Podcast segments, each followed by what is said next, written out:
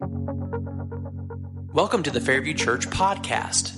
At Fairview Church, we are dedicated to reaching our neighbors with the true freedom found in full surrender to Christ. To find out more about our church, including service times, location, and current sermon series, please visit us online at www.myfairview.org. Jesus is here. He speaks to us by his authority through his Spirit as we recite his word. We're in John chapter 7, beginning in verse 1. After this, Jesus traveled in Galilee, since he did not want to travel in Judea because the Jews were trying to kill him. The Jewish festival of shelters was near, so his brothers said to him, Leave here and go to Judea, so your disciples can see your works that you are doing. For no one does anything in secret while he's seeking public recognition. If you do these things, show yourself to the world, for not even his brothers believed in him. Jesus told them, My time has not yet arrived, but your time is always at hand. The world cannot hate you, but it does hate me because I testify about it, that its works are evil. Go up to the festival yourselves. I'm not going up to the festival because my time has not yet fully come. After he had said these things, he stayed in Galilee.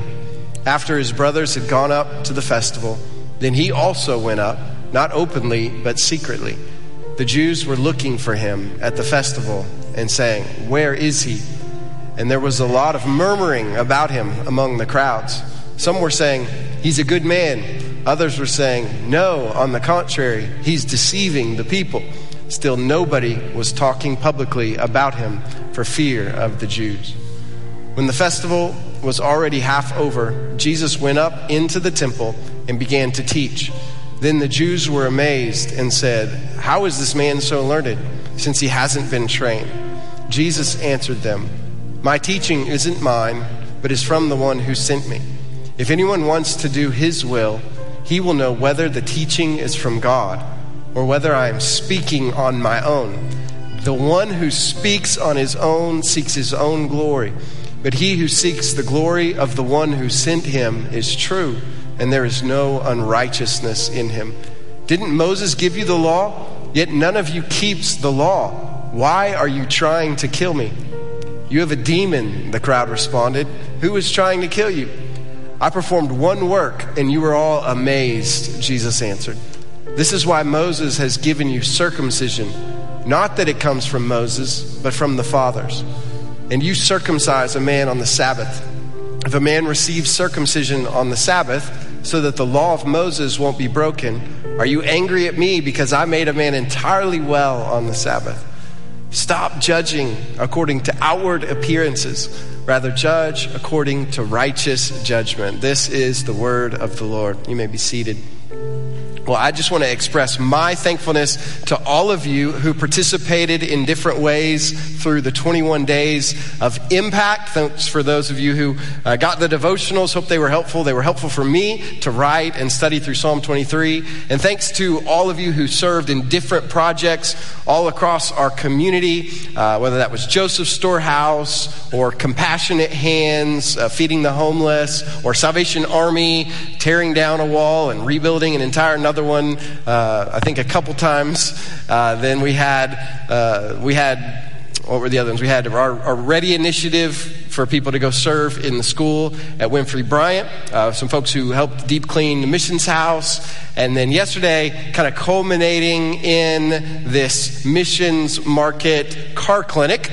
And incredible just to see an, unbelievable number of single moms and widows that were able to come through, get their cars worked on, all kinds of repairs fixed. And, and I was talking and praying with some of the, the ladies who were here, and they were just expressing how big of a deal it is to have a car that's reliable as kids are going back to school. And a lot of times these single moms are basically bus drivers, you know, taking them all over creation. And so having like a car with brakes and, you know, batteries and everything that works. And so my skill set was utilized. I helped pick things up from O'Reilly's Auto Parts. That's about my, you know, effective uh, skill set, but so thankful for the men who, who uh, used their gifts in that way and the women who did hair and makeup and played with the kids and served meals. And anyway, it was incredible. And so, so thankful for the opportunity that we had to make an impact over these 21 days on our community, and we want to continue that.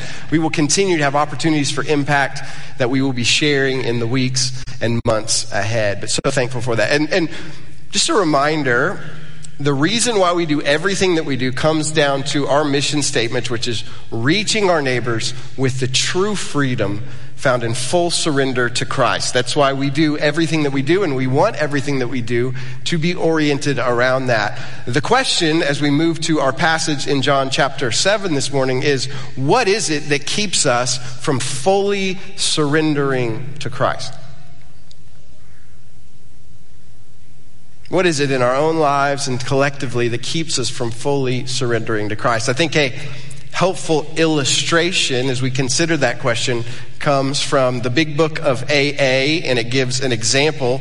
Uh, it says, Each person is like an actor who wants to run the whole show, is forever trying to arrange the lights, the ballet, the scenery, and the rest of the players in his own way. Let me just stop there. Can anyone identify with that? I'm an actor, but I think I'm the director, and so I want to arrange everything according to my way, including you. If his arrangements would only stay put, if only people would do as he wished, the show would be great. Right? I mean, seriously. That's right, isn't it? If everyone would just do what you know they need to do the way that you know they do it, the world would be perfect, right? It would solve all of the problems. The only problem is if I am an actor who thinks I'm a director and you are an actor who thinks you're a director, what happens when our plays compete? Boom, right? And this happens all the time in marriages, in families, in schools, in communities, in churches. And there is this massive reality that we experience. And, and the, the big book of AA says, hey, behind addiction in all of these different ways is, is this kind of thinking and the kind of ways that we try to pursue things and the insanity that comes when things don't work the way that we want them to do because they never do. And I think there's a connection with this and what Jesus is experiencing in John chapter 7 with two groups of people. The first group is his brothers, and the second group is that what is called the Jews, and I've said this before, but I think it's important. When you see the Jews, like the Jews were trying to kill him, does that mean all of the Jewish people in Israel were trying to kill Jesus?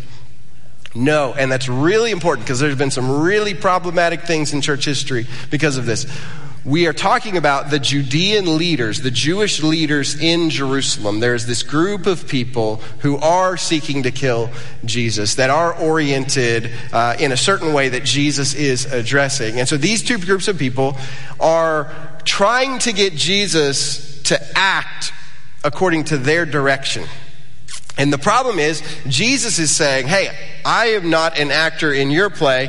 I am here to do the actual director of the whole show, right? The, the real, the God the Father, the one who's actually over the whole show, who actually arranges the lights and the ballet and the people. And I am seeking to do his will exclusively. And that claim of Jesus causes real problems. And I think that it is something that we need to hear today as well because we are just as prone to be actors trying to run the whole show and we need to hear the words of Jesus speaking his truth with the authority of the Father. And so first I want us to, to notice in this passage the emptiness of seeking the glory of others. So we find that the time in the Jewish festival calendar where these events are going to take place is the festival of Tabernacles. That's what your Bible probably translates it as. It's also the festival of, or the Feast of Booths, or of Sukkot.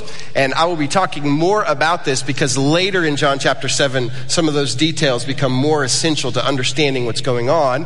But basically, you just need to know it's the third uh, of the, the festivals where people actually came into Jerusalem. So all of the Jewish men specifically had to p- make pilgrimage to Jerusalem. And so you began with, what was the first one? Passover. And then you had Pentecost. And then third was Booth or Sukkot. And so we're now at this, the final festival. And, and, again, we'll talk more about this in these pilgrimages. But what you need to know is that all kinds of people from all over the world in that area are coming to Jerusalem.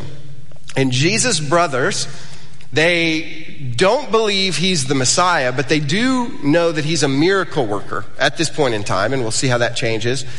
But they've seen the miracles, and they know that. And so in their minds, miracles are impressive.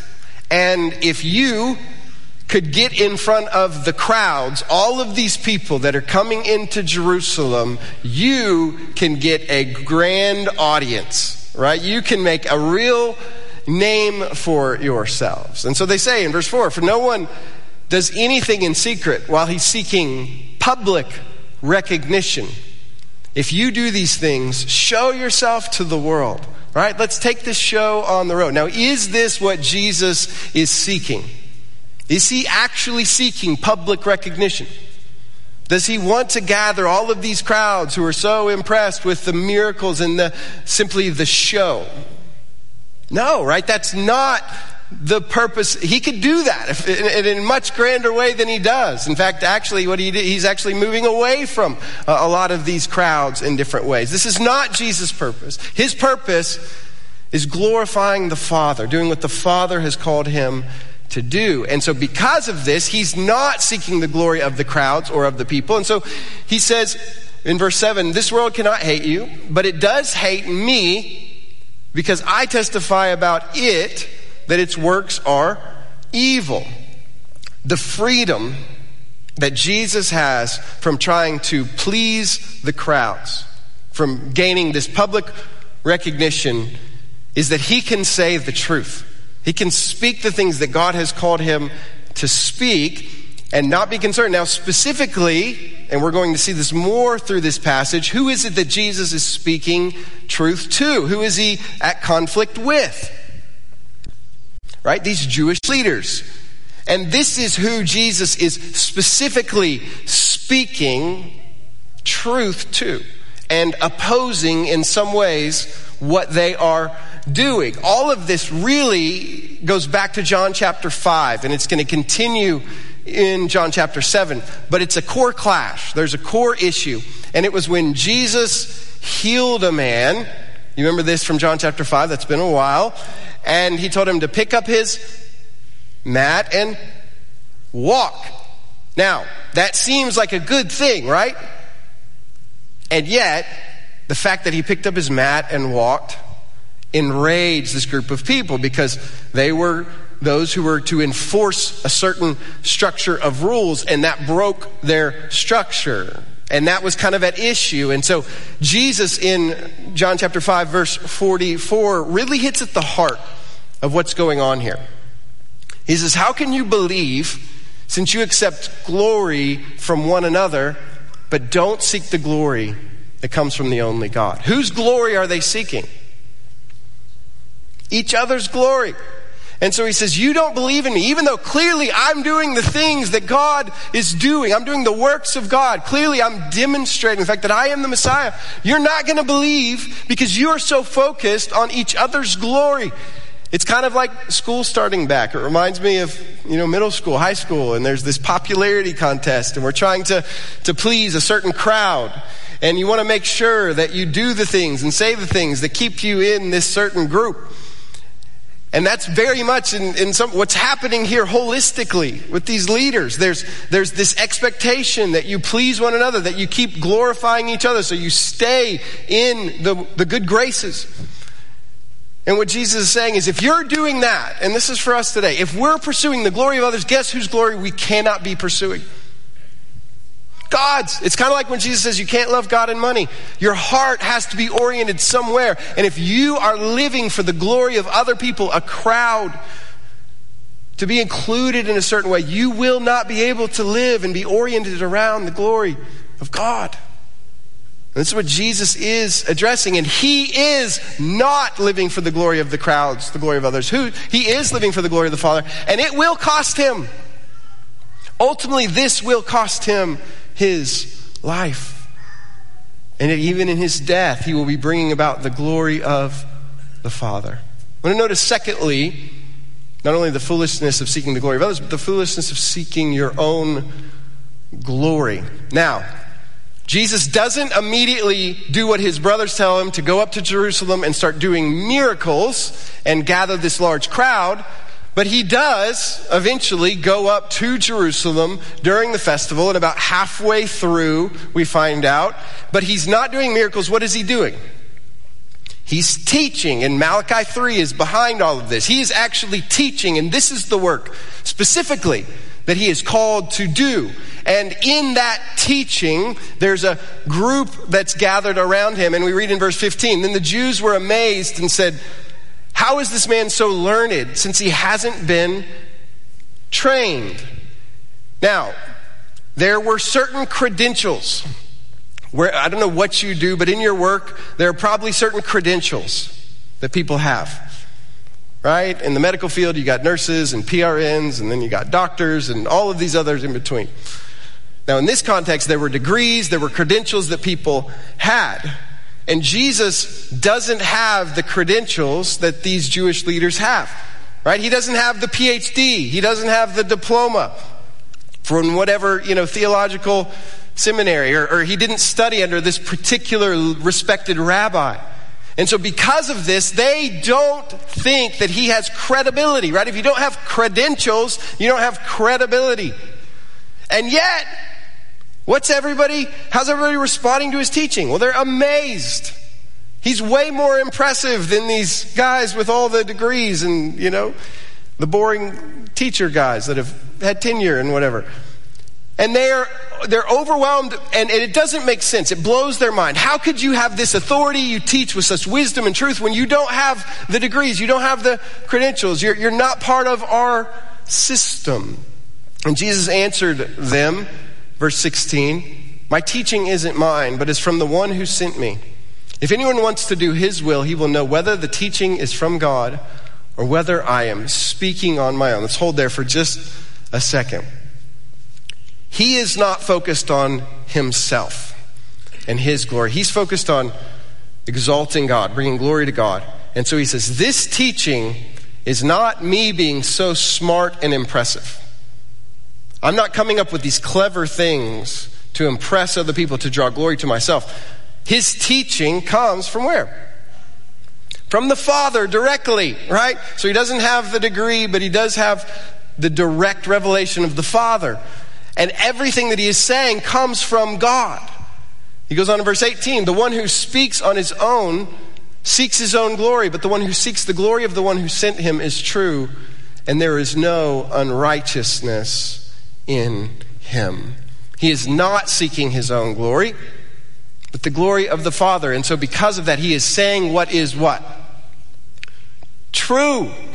Right? Follow the truth wherever it leads you. He can stand with confidence and speak what is true and, and know that ultimately that God's going to work out the details. My dad preached last week. It's always entertaining when my dad preaches. So I appreciate all the feedback that I got. You never know what he's going to say, but I'm thankful when he does. But he has this saying that he always talks about people putting their finger in the wind. Have you heard this? So what does that mean? Somebody's putting their finger in the wind. Well, they are waiting to see the winds of, you know, popularity and the winds of kind of where things are headed. Where's the in crowd going? Where's, where's the following going? And once they kind of pick up that the wind's blowing this way, what are they going to do? They're going to go that way. They're going to say the things that this in crowd wants to hear. They're going to go where the following is going to be. And if you can keep doing that, it doesn't matter if it's consistent just as, as long as you're popular. And this is the opposite of what Jesus is, is, is calling for, right? Jesus is saying, no, I'm going to, to say what is, what is true, what God has said, no matter what the response of other people. And I think this is very important because this is not, part of this can be compromising for the broader culture. And we hear a lot about that, right? Cutting out things that are true and making things more acceptable. But I think this is, can also happen with not the broader culture, but subcultures. And we can find there's these subcultures that grow and they want to hear this particular message. And so I'm going to speak in a way that'll get this crowd to follow me and I'm going to preach to the crowd, right? And try to, try to kind of say the things that they want to hear. But at the core, you are, you are living in a way, again, you're moving back and forth that constantly changes and you're compromising the truth. You're compromising the heart that truly seeks the glory of God. Third and finally, we see what Jesus actually does is the fulfillment of seeking God's glory. As people who are his brothers desiring for him to seek his own glory and therefore theirs, and then the Jewish leaders seeking one another's glory, right? Seeking to make sure that they're, they're keeping expectations up. Jesus speaks into this. They are prideful in their role and their responsibility and, and the titles they kind of have. And Jesus says, Didn't Moses give you the law? Yet none of you keeps the law. So they are the keepers of the law.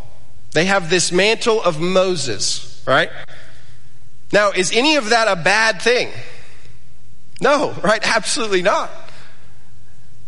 And yet, at the core of this, it has become something that is a source of pride. And was the law of God ever supposed to be a source of pride for anyone? No, right? This was never the, the, the law was always meant to be pursued through faith and trust, right? Dependence on God. And de- the devil is the one who brings about pride.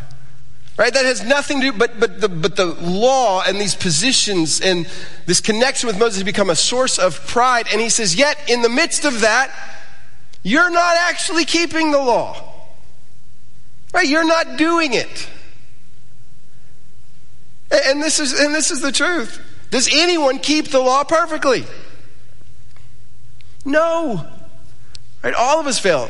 Jesus is the only one who perfectly fulfills the law. And the intention would be that we would understand that we are always depending on God's grace and God's mercy and God's forgiveness when we fail. And that we would receive that because Jesus ultimately, He fulfills the law and He, he provides us with this forgiveness, this grace, this mercy. But the expectation would be that we show that same mercy and grace to others. That we are those who, who don't pride ourselves and we are, we are superior because of this. And we're going to simply look down on these people as being inferior. Right? That misses the heart of God completely. Do we see this? It's anytime somebody is seeing themselves as being superior to others because of their keeping of, of, of the law in this way. And it's a source of pride, right? It's completely missing the heart of God. And this is what Jesus is going to get at the heart of God behind this. He says, if a man receives circumcision on the Sabbath so that the law of Moses won't be broken, are you angry at me because I made a man entirely well on the Sabbath? What he's talking about is there was a supersession in the law. When you had a boy, if you were a Jewish family, what were you supposed to do on the eighth day after the boy's birth?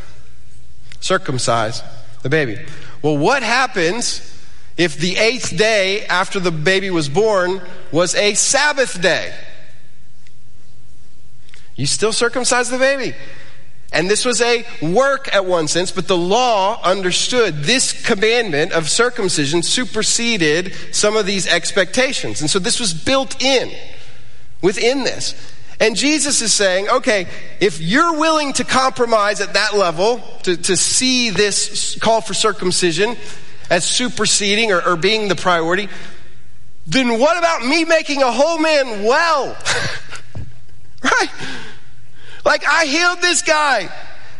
And if you understood the heart of God, then you would rejoice. You would be thankful. That's the heart of God. But instead, you're angry because you're, you're missing the heart of God entirely. And this is what he said in verse 24 Stop judging according to outward appearances.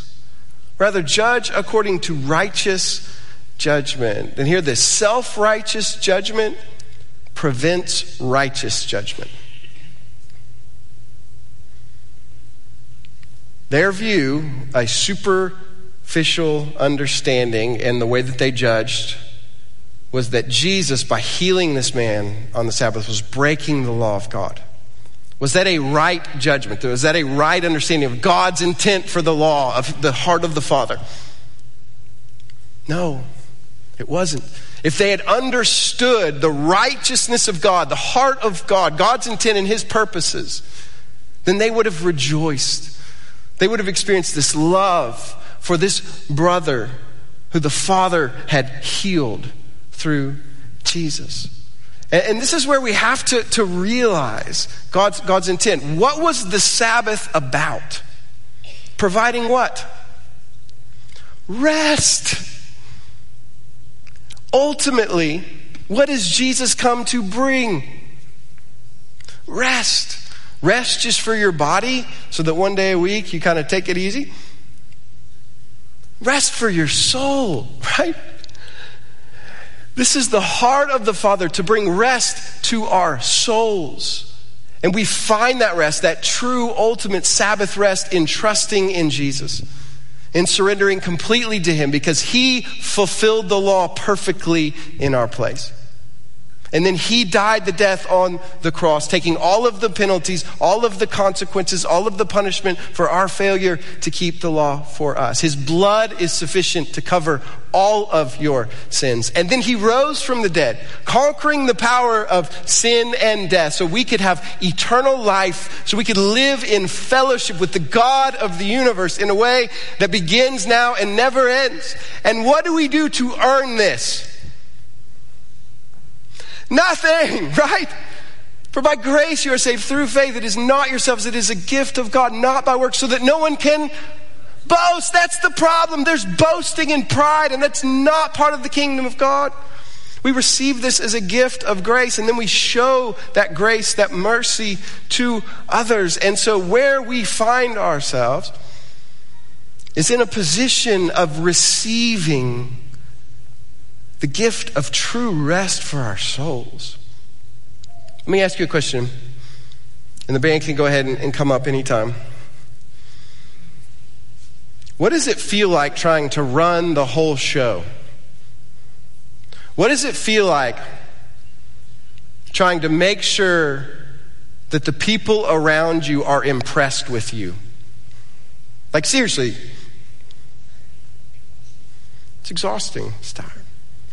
You're constantly having to make sure the people around you are pleased with you. Keep up an appearance. That's exhausting. what does it feel like to constantly have to try to work everything out in a way that your will is done, your purposes are accomplished, you are the hero? How does that feel?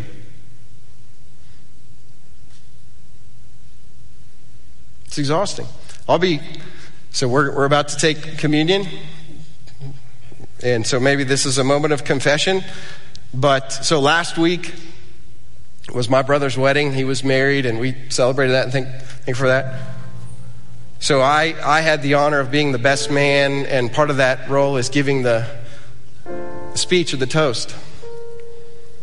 I kind of put my thoughts together and in the moment, standing in front of this large group of people. I didn't know them all. Guess what? I, I got anxious and I kind of mixed up my words and I didn't feel good about how it all kind of came out. So, guess how I felt after that? I was discouraged. Just being honest. Whose wedding was it? My brother's, right? Was it a happy day? If I love him, was that a happy day? Yes. And yet, how awful and just sinful and selfish that I was sitting there thinking about myself and how I had done. I mean, it's, it's uh, like, it's as bad as it could, it's terrible. And, and guess what else it is? It's exhausting to live that way. It's exhausting. It just is. And yet we do it. We're always trying to run the whole show. And, and this is where it's like Jesus is calling for rest.